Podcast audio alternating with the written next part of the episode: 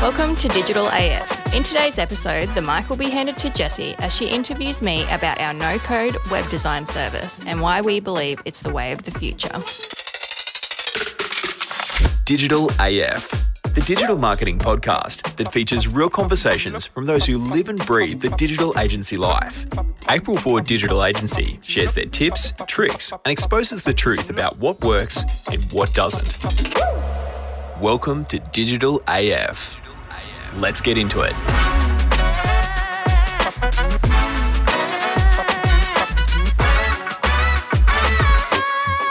Thanks, April.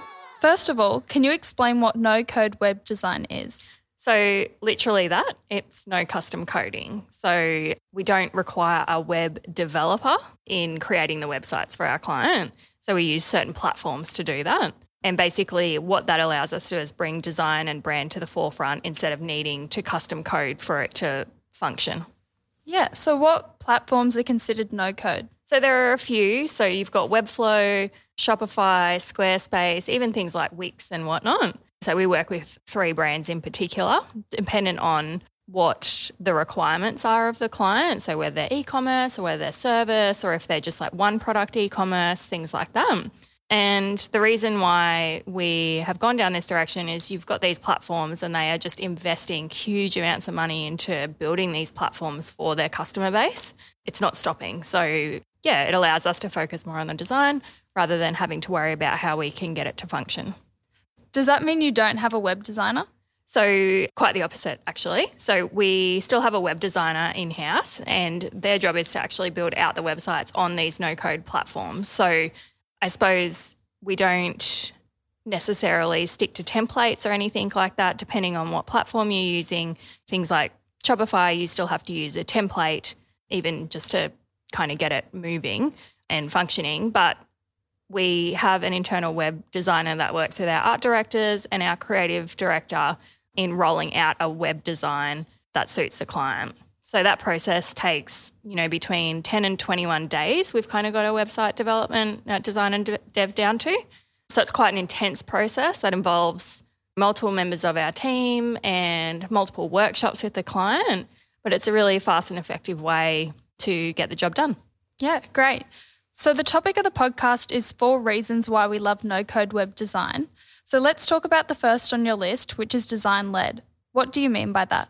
So, when people visit a website, they notice what is in front of them first. And it can be the beautiful creativity and the experience, things like imagery and the words and the transitions and the relevancy to the customer. By taking this no code approach, it allows us to really focus on the design and art direction. And when we talk to our clients in our workshops, we hone in on this and we don't have to worry about if it can be coded or if it can be developed. So, it allows us to think and opens up the possibilities for more creativity to showcase the brand in a better light.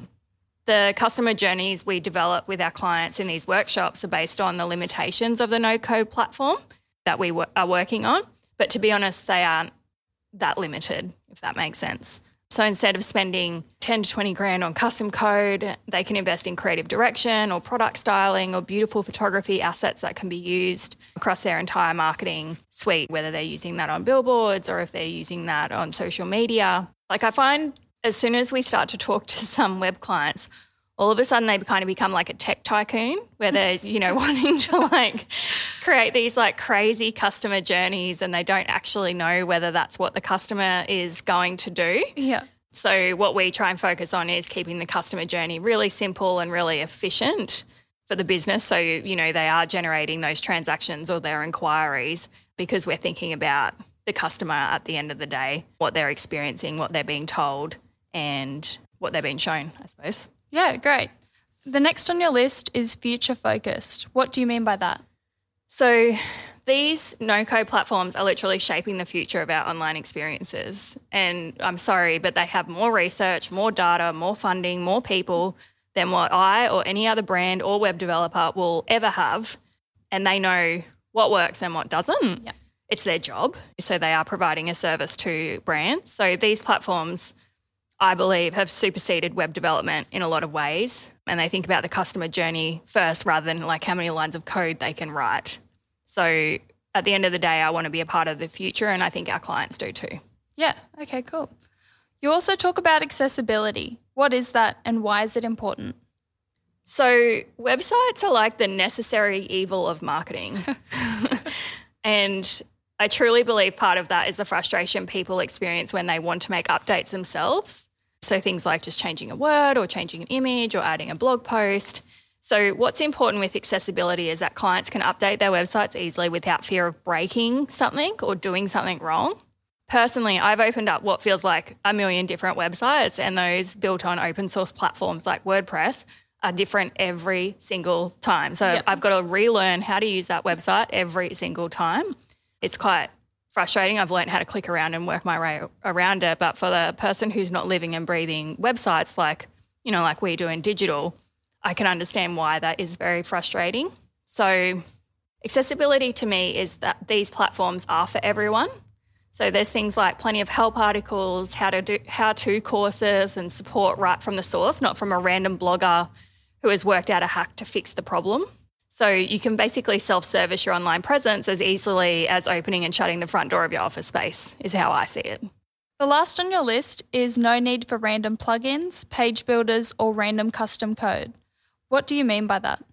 Uh, so, exactly that. So, historically, a lot of websites are built on open source platforms, which people from all over the world have built page builders and plugins to add functionality for users on, the, on these platforms.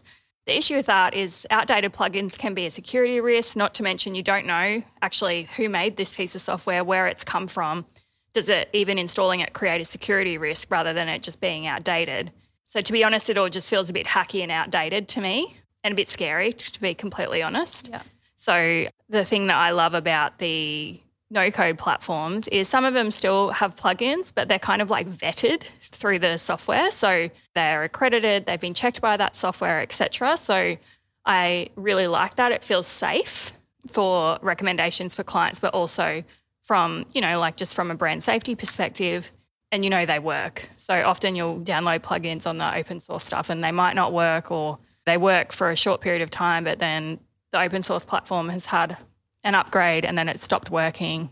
You don't know, no one's told you until a client goes, This didn't work on your website or something along those lines. I also love that about it. We don't have to worry about those things. Thanks for taking us through the four things you love about no code web design. Is this a solution for everyone? So, no, it's not for everyone. And we will be the first person to tell potential clients that. There are instances where people do need quite a lot of custom coding, and, and that's completely fine. It's just not something that we offer, but we do have other agencies and other suppliers that we work with that we refer this work to, who we trust and we know do a really good job. And what we always like to explore first is do you actually need the custom code? Why do you need it? Why, why, why, why? Like, are you doing it because you're a tech, you want to be a tech tycoon and this is your time to shine?